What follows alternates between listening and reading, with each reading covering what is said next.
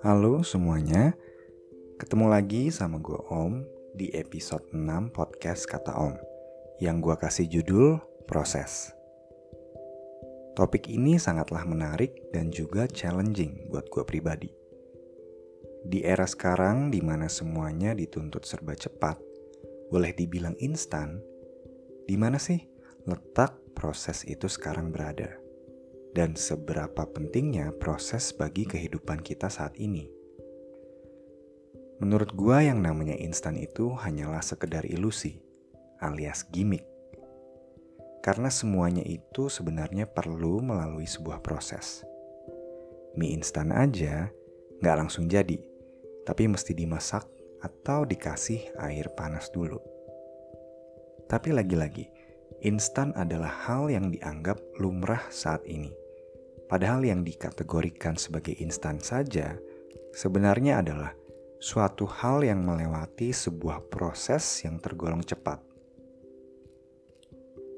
Jujur, gue adalah salah satu korban dari budaya instan ini. Saking ke-hook up-nya sama culture yang dieluk-elukan di media dan masyarakat luas ini, gue sampai frustasi. Ketika gue gak bisa menggapai mimpi gue ataupun apa yang gue mau secara instan. Ditambah lagi sama nature gue yang memang emang prone banget buat overthinking, makin menjadi-jadilah depresi gue.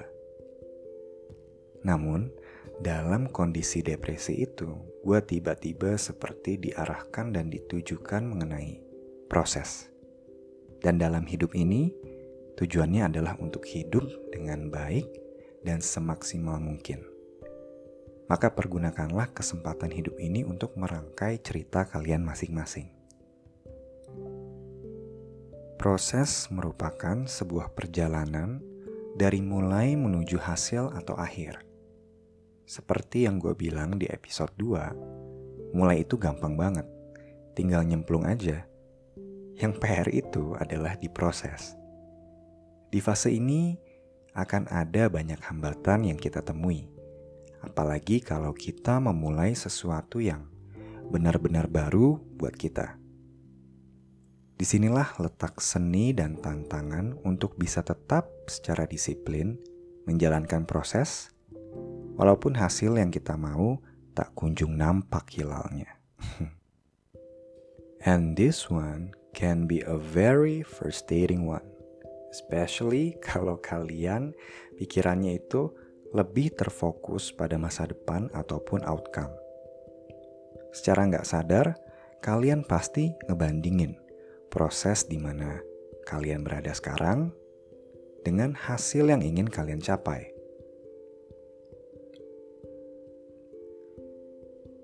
Disiplin adalah kunci dalam menjalani proses ini. Namun, kata disiplin terasa sangat menyeramkan buat gue pribadi.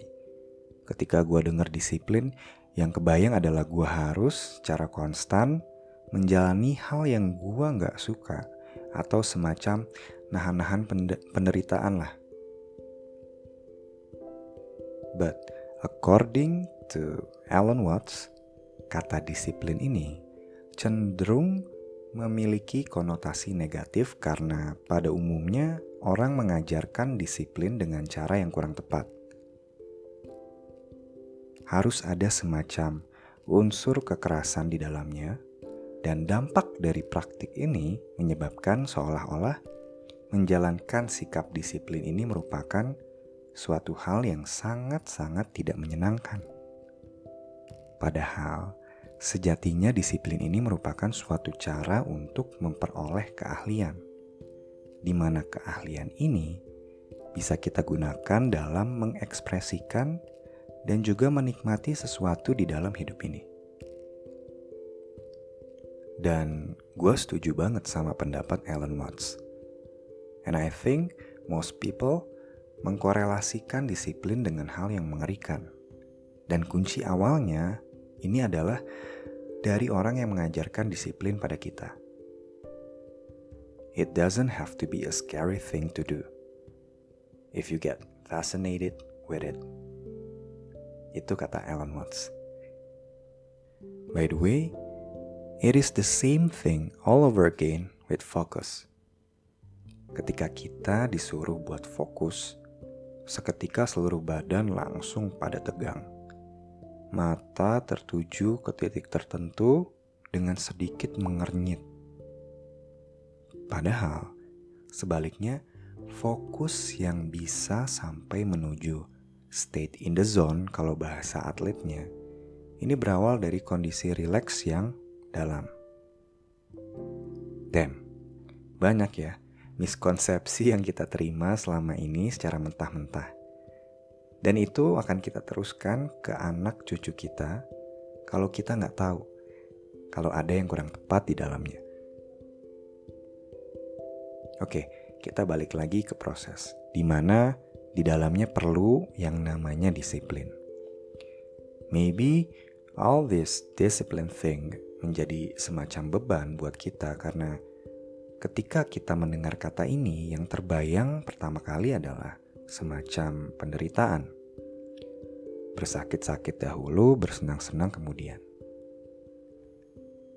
Di sini gue jadi berandai-andai. Kalau aja misalnya dari dulu gue udah diajarkan disiplin dengan cara yang tepat. Mungkin dari dulu gue gak akan sestres itu dalam menjalani suatu proses. Ya, yeah, I would simply say that this is not my thing and I don't want to learn this. But enough buat andai-andainya, karena eh, gue gak mau menuju ke pencarian root cause kenapa kita begini ataupun begitu. Because it's a vicious cycle. Tapi mungkin hal ini akan gue bahas di episode-episode yang lainnya.